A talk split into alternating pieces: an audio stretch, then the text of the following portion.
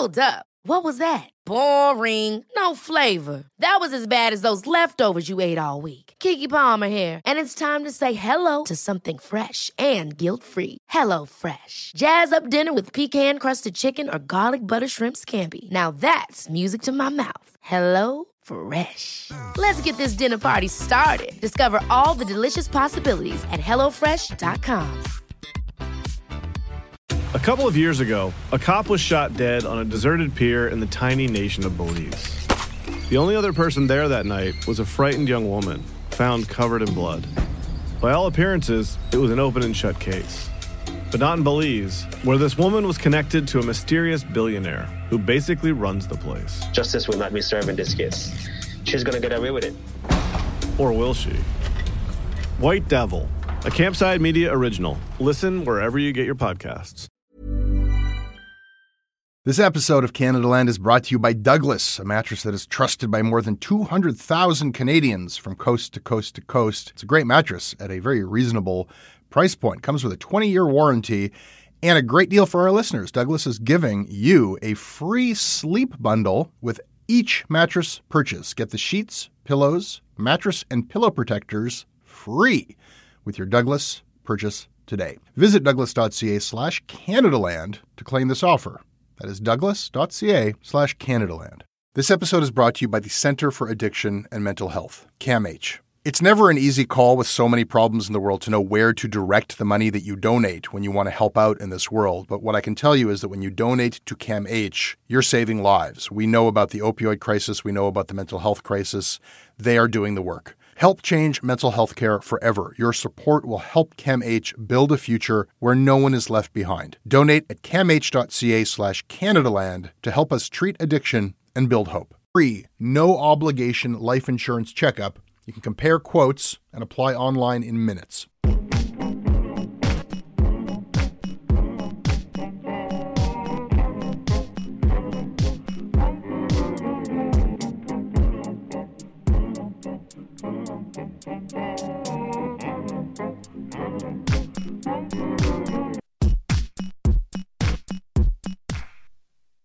I remember the first time I ever saw someone walk into a classroom and open fire. It was Leonardo DiCaprio in the 1996 movie The Basketball Diaries. The scene was an illustration of his character's violent fantasy. But 1996 was also the year that school shootings became a regular part of reality.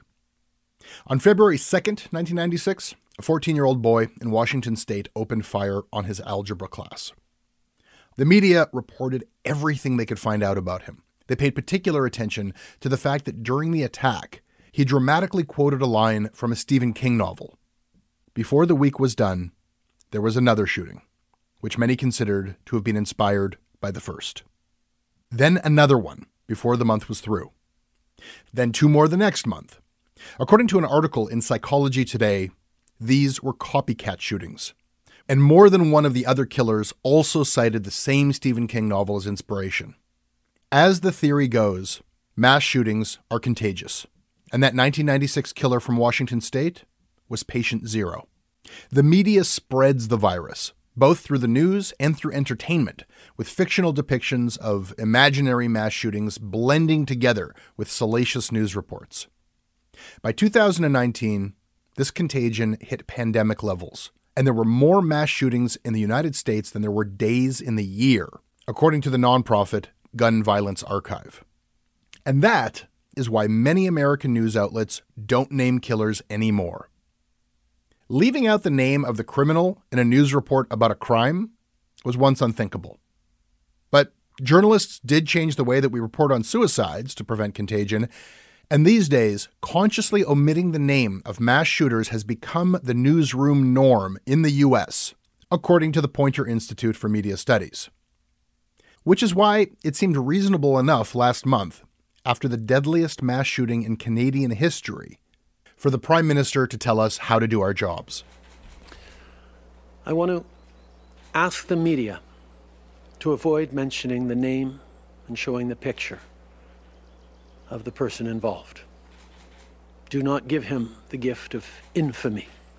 Let us instead focus all our intention and attention on the lives we lost and the families and friends who grieve.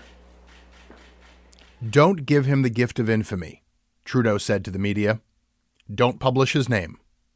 Don't show his picture. But we did. Here at Canadaland, we included the name of the killer in our coverage, and many other news sources included both his name and his picture. But the coverage, writ large, was kind of different than it had been in the past after other shootings. The killer's name and image didn't lead most stories. There was like a conscious effort to not make him famous. And though there were some stories trying to provide a biography of him, focusing on his interests and personality, oh, he was such a soft spoken neighbor, minded his own business, we never saw this coming, that stuff was out there, but it was muted. Clearly, we here in the Canadian news media are working some stuff out. Stuff that American news outlets have had, sadly, many, many occasions to figure their way through. Well, now it's our turn to catch up. And whatever we've learned from this last incident, we will almost certainly have another opportunity to put it in practice in the future and try to get it all right. But what is right? My guest today has been trying to figure that out for the last 10 years.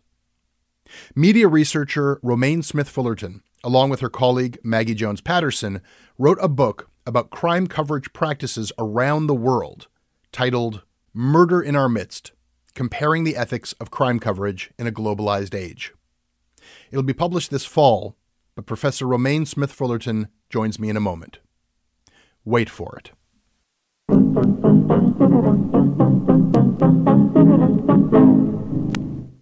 This episode of Canadaland is brought to you by Jenny Keefe, Matthew Butler, Jen Murphy, Chris Emery, Carson Chu, Scott Anderson, Wade McCauley, and Andrew Collins. Hello, hello. My name is Andrew Collins, and I'm a history teacher in Toronto, Ontario. Um, I listened to Canadaland because one day I opened up my podcast app and realized I listened to mostly American content uh, and not enough Canadian stuff. So a podcast called Canadaland seemed like the best place to start. Since then, I have fallen in love with the show, and while I may not totally agree with Jesse all the time, I would still love to sit down and have a beer with him. So stay safe, everyone, and I'll leave you with something I tell my students frequently this too shall pass. This episode is brought to you by the Center for Addiction and Mental Health, CAMH. We hear a lot about the opioid crisis. We talk a lot about the mental health crisis. These are serious problems. These problems affect us all. They've affected my life and my community. They are not intractable problems. I don't know what's going to solve them on a policy level, but day to day, helping people, that's what CAMH does. They do it on the ground when people need help, and they do it through research. The team at CAMH gave our team a tour of their facilities, and we were really just blown away by the incredible, heroic work that they're doing every day. They treat everyone with dignity, and their research is seeking and finding real solutions for everyone around the world. Help change mental health care forever. Your support will help CAMH build a future where no one is left behind. Donate at camh.ca slash Canadaland to help CAMH treat addiction and build hope. This episode is brought to you by Douglas, a mattress trusted by more than 200,000 Canadians from coast to coast to coast. Trust is important. There are a lot of mattress lies out there, a lot of mattress liars. And I, I, I, didn't intend the pun, but it occurred to me that there is one as I was saying those words. Listen, I am not lying to you. Uh, I have uh, experienced the Douglas mattress. It is an exceptional mattress at a surprisingly affordable price point. It is a mattress that sleeps cool, doesn't have that weird thing in the summer where the mattress gets like an oven. It's a very good product. It's delivered to your house in a box. You don't have to go to a big mattress store. It is a medium firm mattress, which is what Canadians prefer, and it comes with a 365 night trial and a 20 year warranty. What more can I tell you? Douglas is giving our listeners a free sleep bundle with each mattress purchase. Get the sheets, pillows, mattress, and pillow protectors free with your Douglas purchase today. Visit douglas.ca slash Canadaland to claim this offer. Last thing I want to promote before today's show is our own podcast, Oppo. There is so much going on in the world right now that it is easy to take your eye off the ball and forget the fact that right here in Canada, the political machinery keeps on churning in a way that has less transparency, that is going under the radar like never before, less opposition, less accountability Oppo is still publishing a fun, accessible, and informed conversation about Canadian politics, and you should be listening to this show now more than ever.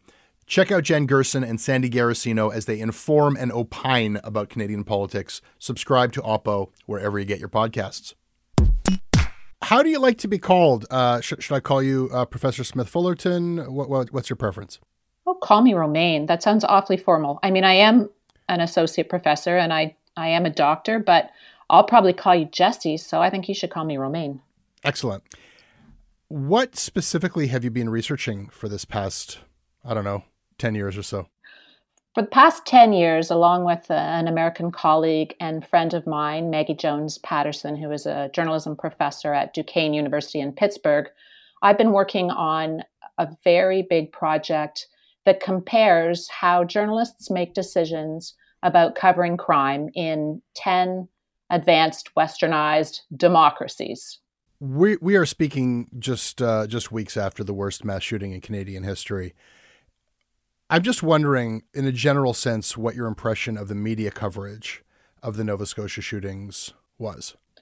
I was really surprised about one particular aspect of the media coverage and the discussion around the media coverage, and that was that there even was a discussion about how it is that Canadian media make decisions around naming and identifying accused persons, and in this case, uh, the Nova Scotia shooter in particular. So, the first time I happened to, to notice anything at all, there was a, a real stink when the Globe and Mail had put up a headline that offended a large number of people. And, you know, I was kind of shocked about that. The line that offended was he had a passion for policing, which we discussed uh, on, the, mm-hmm. on, this podcast in the, in the, past.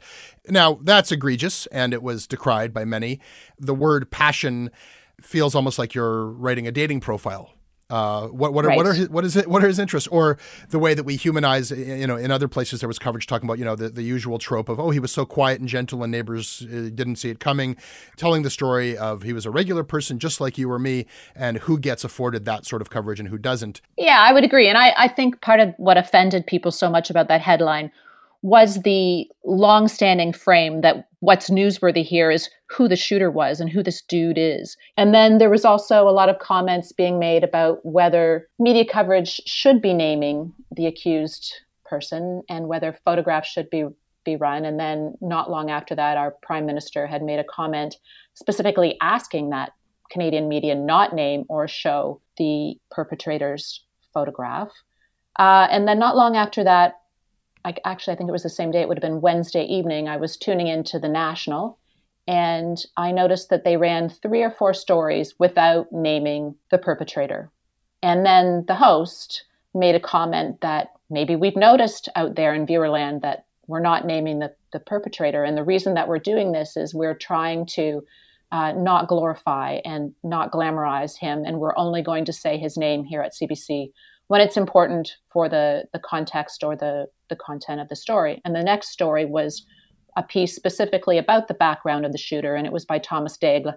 And somewhere in the middle of that television story, he mentioned once the perpetrator's name, but it was really smooth. It wasn't really drawing attention to it. It just kind of glided over.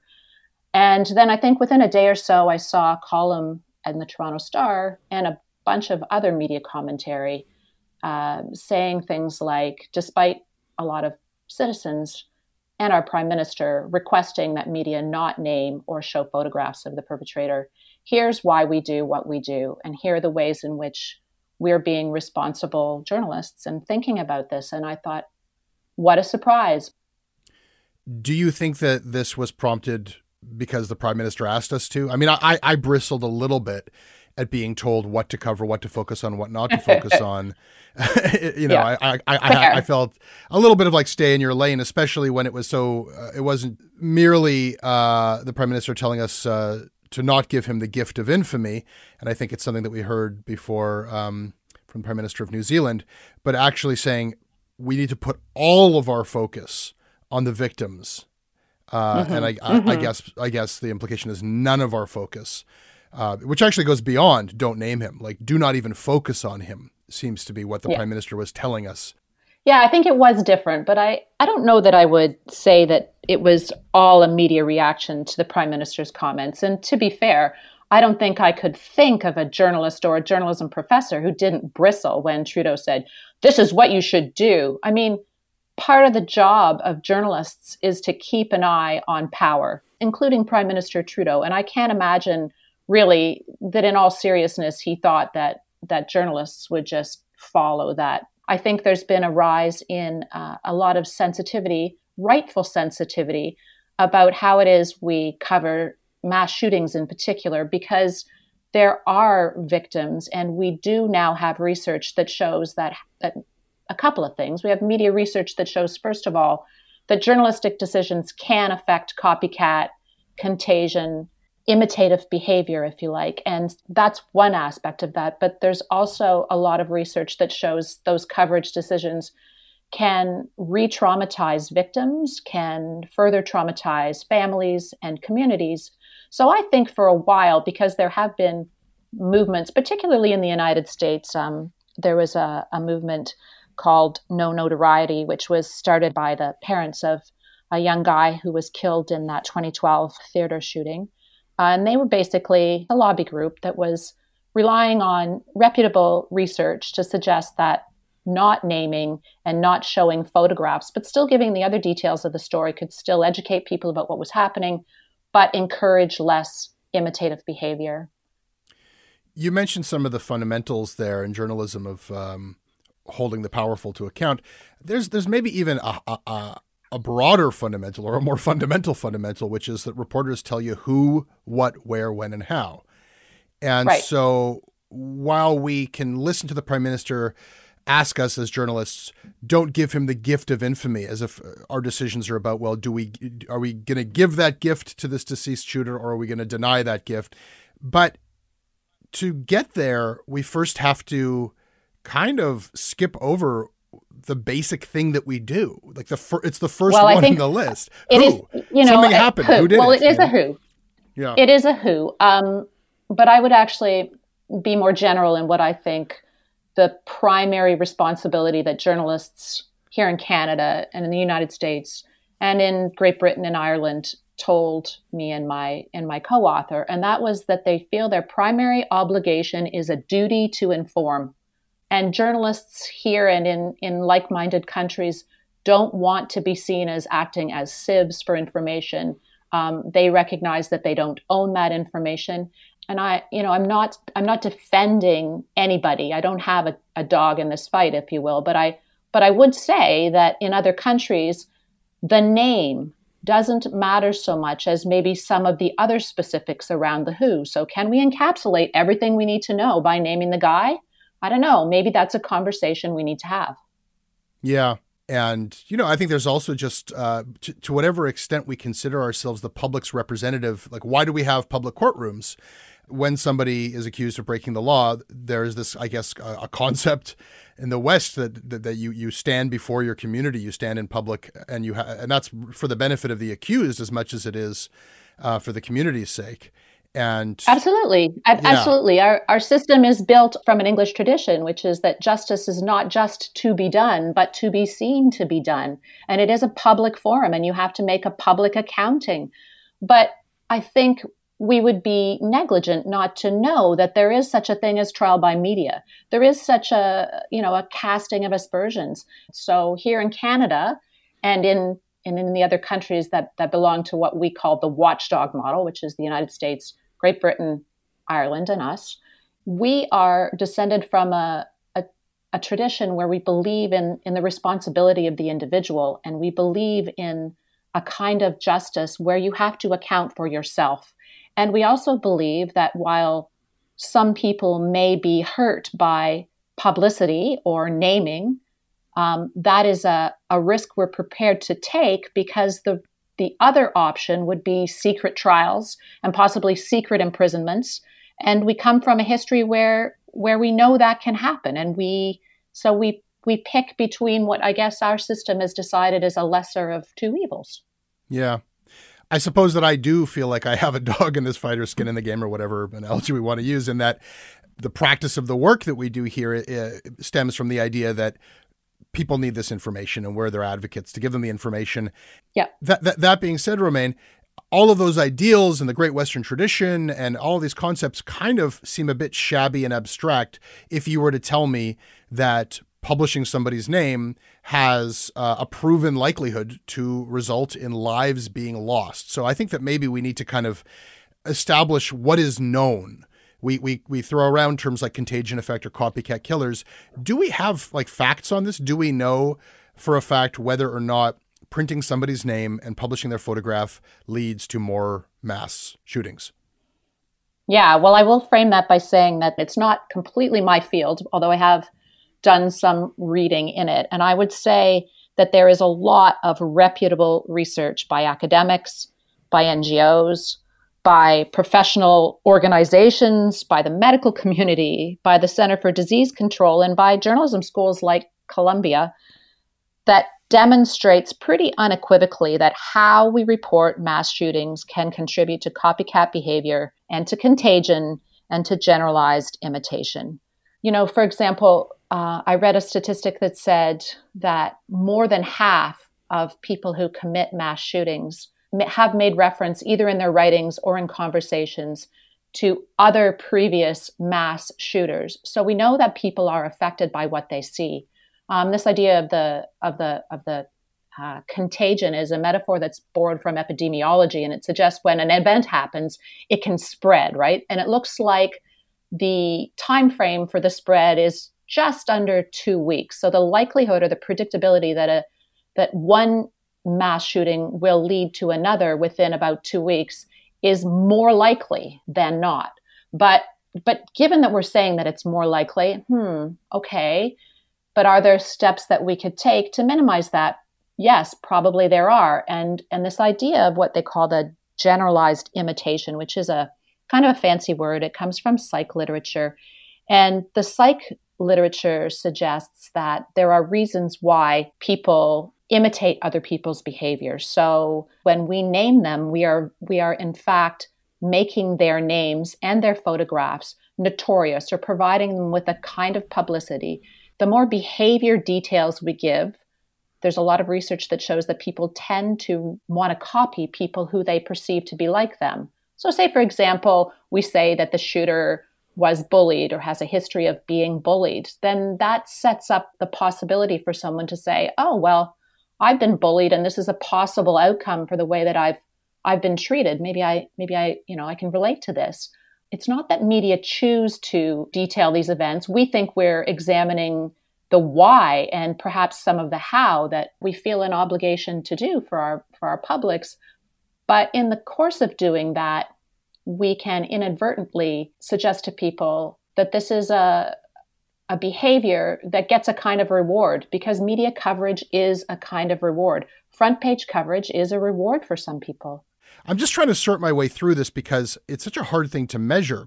It is a hard thing to measure and I guess again it comes back to this this idea of a balance and while I grew up in the same tradition that you did and I I'm educated in the same tradition that you've been and I think if I were to to feel a kind of a, you know, that I did have a dog in the fight, I find other people's decisions not to name, for example, really alien and foreign and, and in some respects hard to get my, my head around.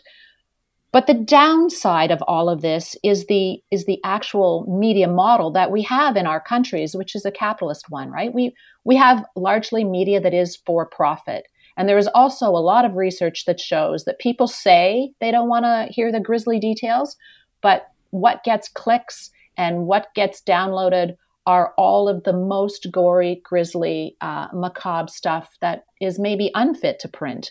So, on the one hand, we have journalists who feel they have a duty to inform, are very are professionals and understand their ethical obligations and that they need to provide their public with information that they need to know, not just information to satisfy curiosity or a prurient interest. But on the other hand, there is a temptation for journalists as well as for news organizations to print a lot of explicit stuff because that's how you fund your model. I mean, this is very complicated stuff, and I don't want to pretend, uh, feign any kind of ignorance or, or, or, naivete around it. On the one hand, you know, we, we can kind of like um, question the methodologies of how, like, you know, I, and I do wonder. I wonder when they're when they're counting copycats or contagion, it's based on the fact that a mass shooter has uh, some literature or has been reading about a previous or in their manifesto mentions other shooters and they want to kill more people than the last person and you conclude from that that this was inspired. I suppose that language is accurate. Maybe it was inspired. You don't know that they wouldn't have done it anyhow. And uh, no you don't. Right? And it isn't just know- literature. I mean there is I, there's a whole subculture of people who lurk on the dark web. One of the women that we interviewed when we were in germany had gone undercover so to speak and had infiltrated some of these talk groups for her own PhD dissertation.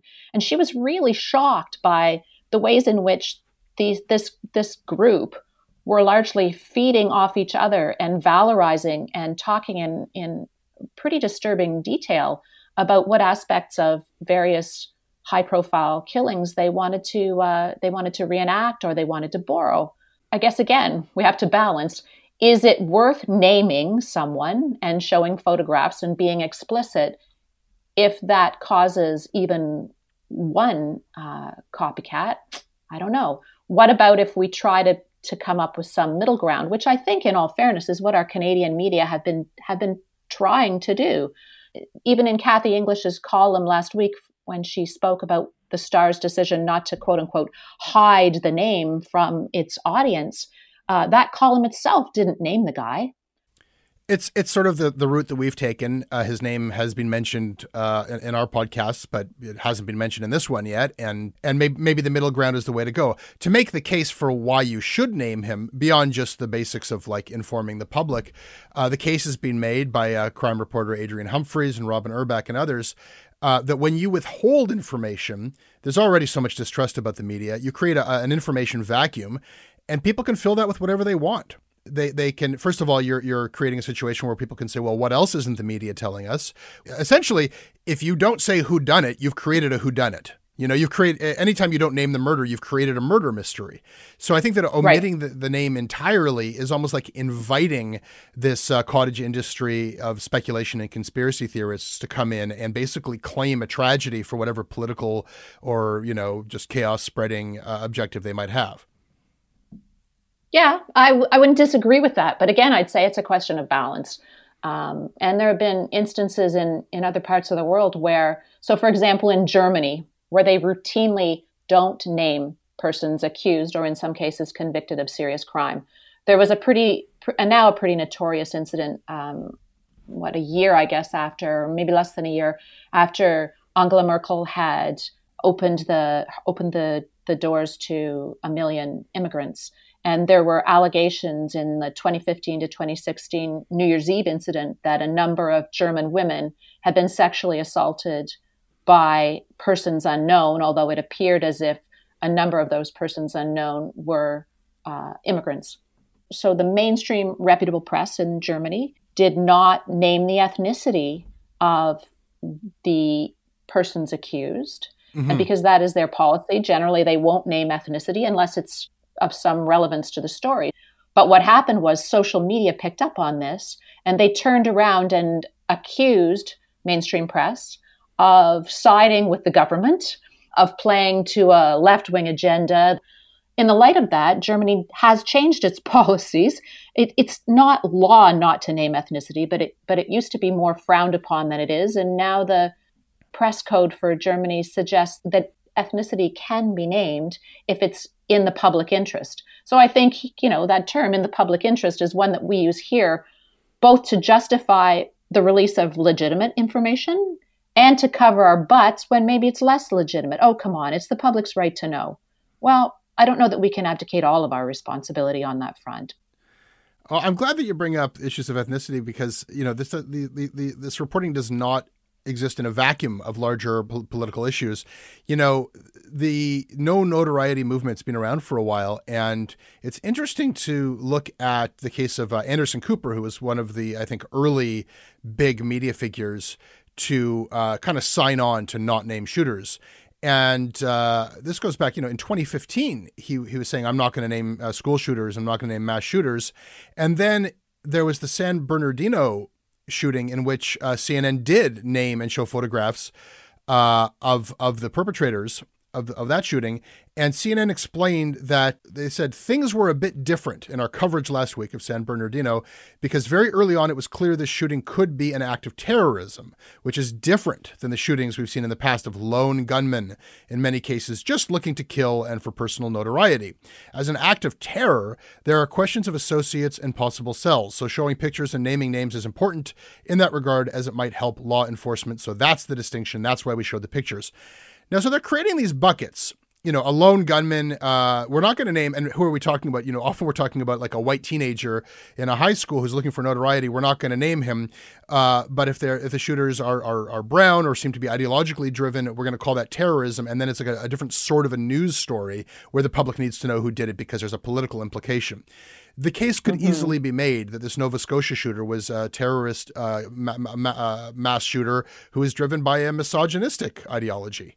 Uh, For sure. And, and, and we create these different categories you know um, that I think reflect. Well, and the vast majority, the vast majority of mass shooters are are white middle class guys. You know that is that is the case. Um, yeah. And and all of us do need to think about why we name ethnicity and what that implies. And um, and it's a, it's a it's another shade and another level of this conversation that's worth having. I, I still want to get as much clarity as I can on this question of data. Anderson Cooper, it was 2015 where he stopped naming school shooters. Uh, have we seen that when journalists stop naming shooters, there is a decrease in the frequency of mass shootings? Is there any is there any clarity we have on that? Well, I don't have any clarity on that. There may be researchers who have uh, looked at more specific and more recent material. I mean, this was 2015 when Anderson Cooper was was saying, "I'm not going to do this anymore." I think that in 2018 it was like a record in the states. They had like a school shooting every week, and I I can't name you any of those killers. I I, I it, yeah. feels like we but haven't be been fair. naming those shooters. Like at the same time that those shootings became more and more frequent, uh, the identities and the biographies of the shooters kind of got wiped from from coverage. Yeah, sort of. Except you know, mainstream media coverage is one aspect of a very big and moving jigsaw puzzle. Coverage and types of coverage of school shootings has changed radically since, you know, the early 2000s when the internet and social media took off. But I would also like to pick up on on whether and to what extent the details of a perpetrator's life are relevant. I would not make the argument that the details are not relevant, but there are ways to tell a story that don't include all the specifics. So let me just swap that around a little bit and say, you know, like in a place like like the Netherlands, where people are not routinely identified, that doesn't mean that you still wouldn't know the name of this person, maybe also his ethnicity if that was relevant to the story, that he'd had kind moments where he, you know, gave free dentures to people in need, um, that he had a problematic history with with women, that there'd been some evidence of, of problems in the past.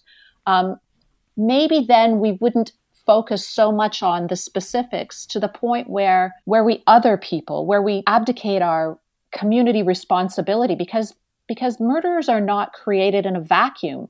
There is a tendency when we focus on these details to see people who commit crimes as at least outliers if not outright human monsters. And once we once we frame them like that then it's very easy for us to wash our hands and to say you know, this has nothing to do with us. That person really isn't like me or anyone I know. I'm going to wipe my hands of it. He's going to be exorciated from the community, and that's the end of it.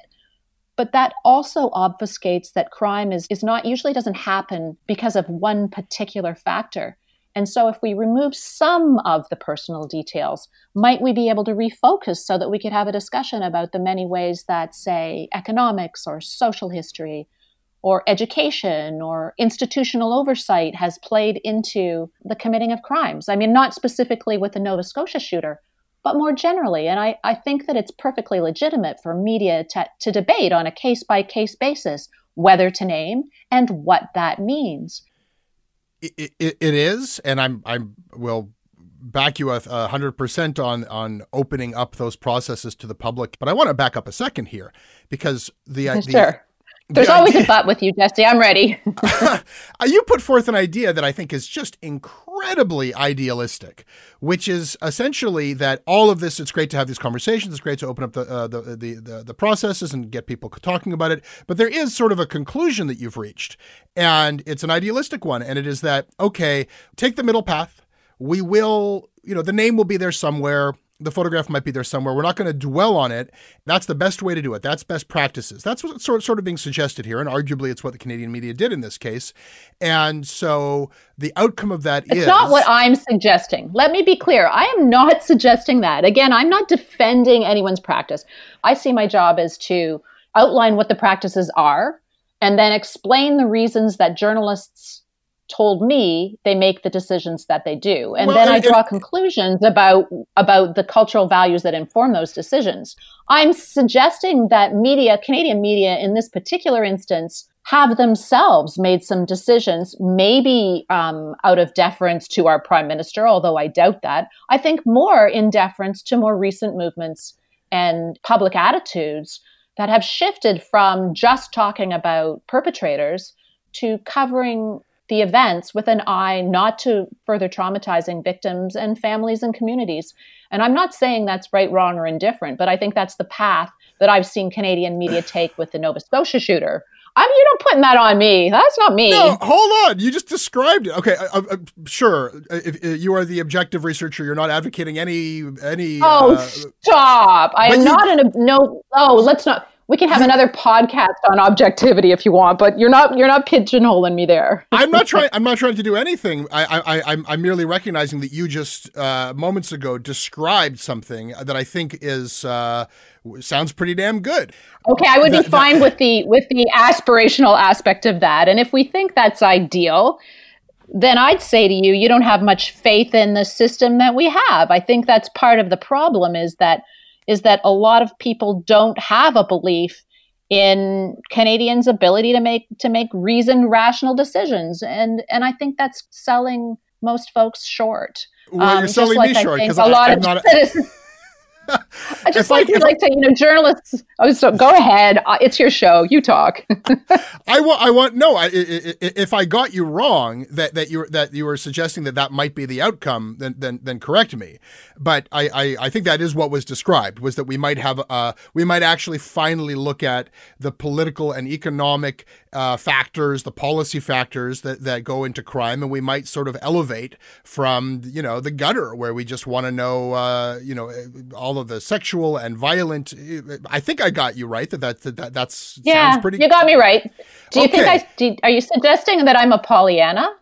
I, I, I, I'm- I'm just suggesting that we shouldn't ignore. Like I've seen this from the other perspective, which is the true crime storyteller.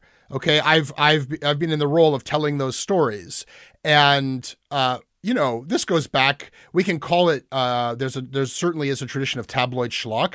There's also like Truman Capote in Cold Blood, and there's uh, like I, I'm just a realist about how people, why people want to know everything they can about this. And I'm not so quick necessarily to decry that as merely um, some sort of a ghoulish or prurient thing. I mean, people experience the world through narratives and characters and conflict. We want to know how could this have happened? Who did it? Why did they do it? And yeah, we want to know how they did it. You know, we want to know everything about it. And I don't necessarily feel like that is bad or that people are wrong. And I even can make the case. Can I tell you a quick story? You may tell me as long a story as you like. my first job in media, I, I was a an intern at Q107, the rock classic rock station. Yes.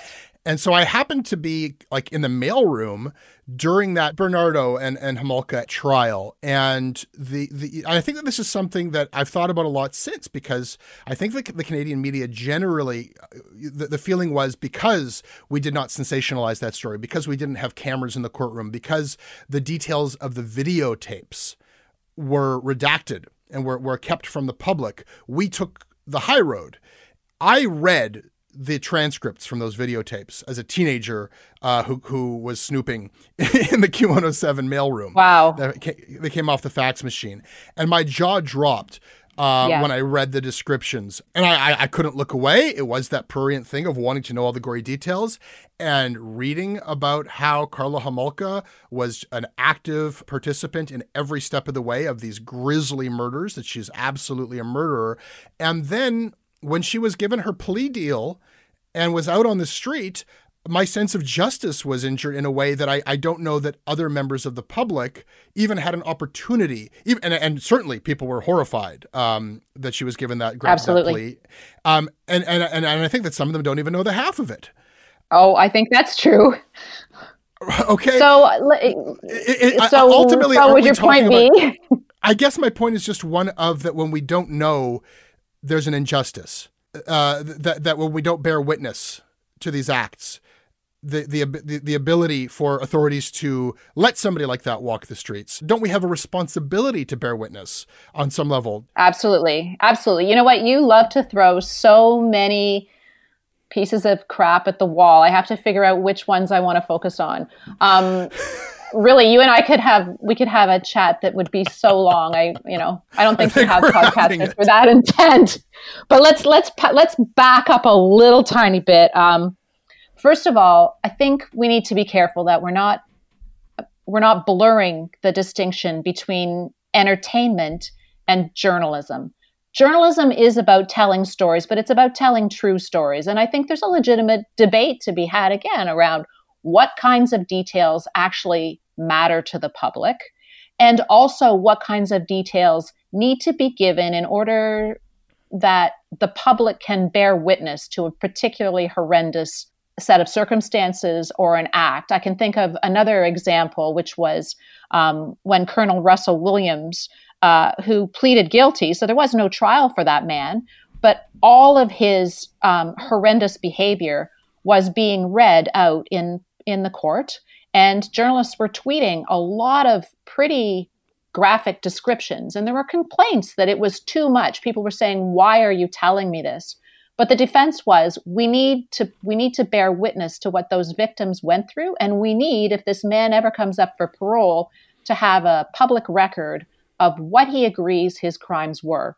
I would also point to the story of of the little 8-year-old girl who was kidnapped in Woodstock, Tori Stafford in 2009 and she was abducted and assaulted and murdered by Terry Lynn McClintic and Michael Rafferty.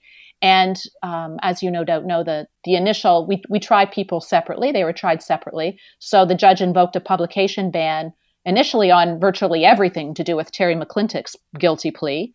Um, media went to court. That ban was overturned, partially overturned in December. So some information came out, but basically the public had to wait three years to hear the details of how Tori Stafford died when when those details were said in open court at Michael Rafferty's trial. Now, when some of that material was made public, Rosie DiManno, a columnist for the Toronto Star, wrote a column that again detailed the in graphic, in very graphic language, what Tori Stafford had suffered. And people were appalled, and people complained to the Star that this was too much. And Rosie DiManno said, and I and I think it goes to your point. Listen, it's the very least we can do as citizens in a community to bear witness to what this child suffered. It is so small a price to pay compared to Tori's own suffering and that of her family that we owe her this. And I, I wouldn't disagree with that perspective. Um, I'd also, though, say that that journalism is different than true crime. And when we get too far down that road, there is research that shows that citizens want to trust media, but they feel that when people stray too far into opinion and not enough and don't bolster with enough facts, that they feel like they're being told a story rather than that they're being told about a true happening. You bring up Rosie DiManno, and I think that along with the late Christie Blatchford, you're talking about two journalists who concurrently embodied public advocacy. They were our eyes uh, in, in, in the courtroom. Uh, I think they saw the Christie Blatchford saw herself as a sort of a victim's rights uh, representative in certain ways, and Rosie DiManno, as as you put it, articulating the least that we can do for a victim like that. At the same time, both of them absolutely sensationalized at, at certain points in their career. Absolutely, as crime reporter. I mean, if you want to have steady employment in the terrible field of journalism, be a uh, evocative courtroom reporter of murder trials. You know, they're like. The well, I, you know, I think that's that's a hundred percent true. Um, and when I did some research for an earlier book about covering Canadian crime, I interviewed Bert Bruser, who was the media lawyer for the Toronto Star, mm-hmm. and he said to me that um, the way that the Bernardo trial was covered by Blatchford and DiManno specifically forever changed the way that crime coverage is done here in Canada.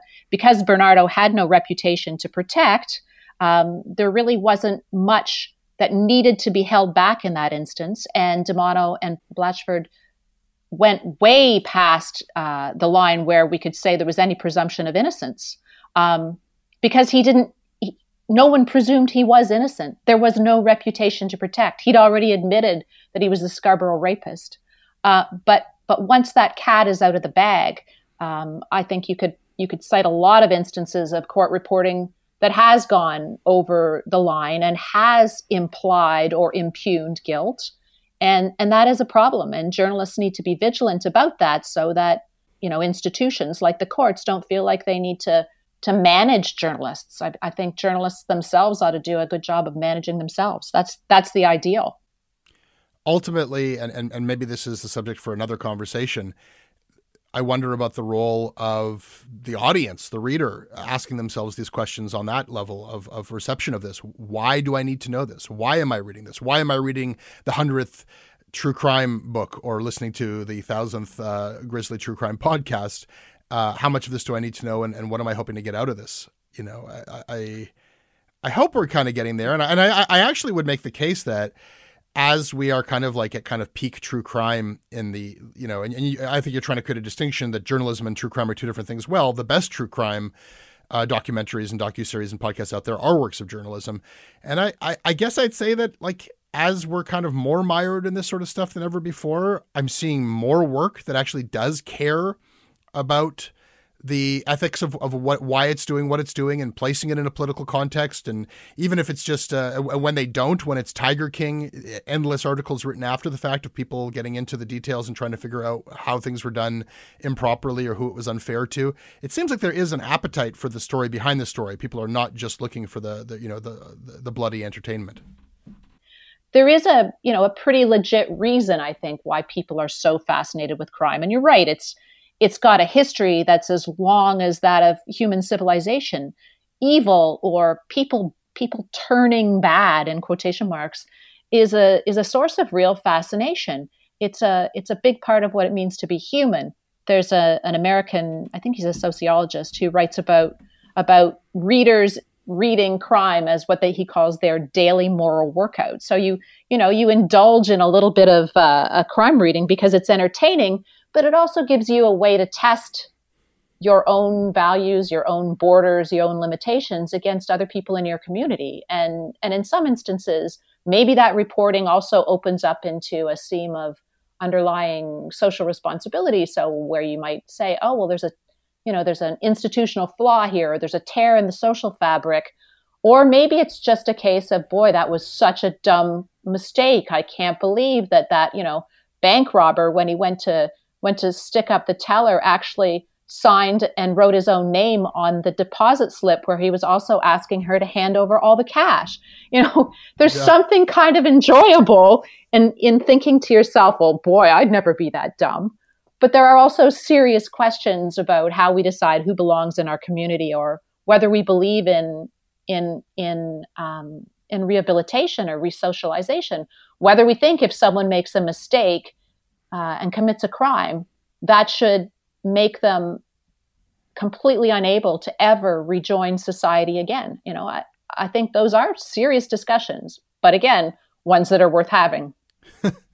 I mean, we're wrestling with eternal themes here. Like it's it's biblical. Like, like where do we it's begin? Biblical. To name or not to, to, to, to unname someone, to wipe someone's name. You know, from from uh-huh. the, the, these these are big things. From the Book of Life, they're all really big themes. I mean, who wouldn't want to spend ten or more years of their life doing that, right?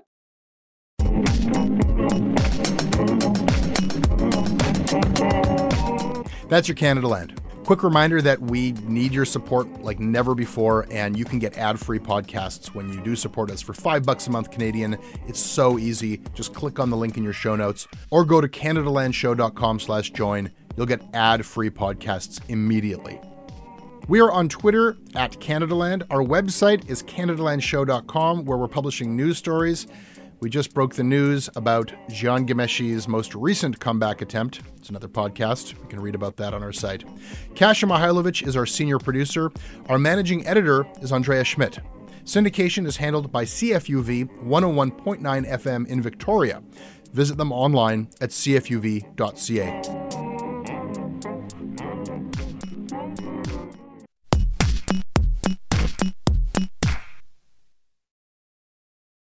Hey, I need you to pay close attention to this message. It is not an ad. This is about Canadaland and this is about you. You need to know that the news crisis is about to get a lot worse. You've heard about the layoffs. We're about to have news closures, and it's very likely that we're going to be seeing the defunding of the CBC. Where are you going to get your information from? What can you do about this? You can support Canadaland. We need you to. And so for this month and this month only, you can become a Canadaland supporter and get everything our supporters get for just $2 a month. That is an almost 80% discount. The clock is ticking on this. It disappears at the end of the month, and then we will not offer it. We need your support. We need to keep news coverage alive in Canada. Go right now to canadaland.com slash join. And thank you.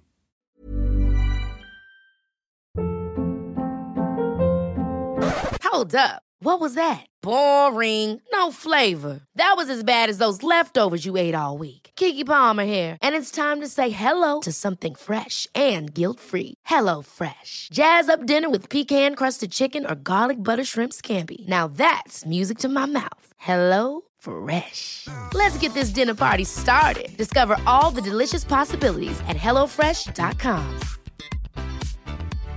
A couple of years ago, a cop was shot dead on a deserted pier in the tiny nation of Belize. The only other person there that night was a frightened young woman, found covered in blood. By all appearances, it was an open and shut case. But not in Belize, where this woman was connected to a mysterious billionaire who basically runs the place. Justice will not be served in this case. She's gonna get away with it. Or will she? White Devil, a Campside Media original. Listen wherever you get your podcasts.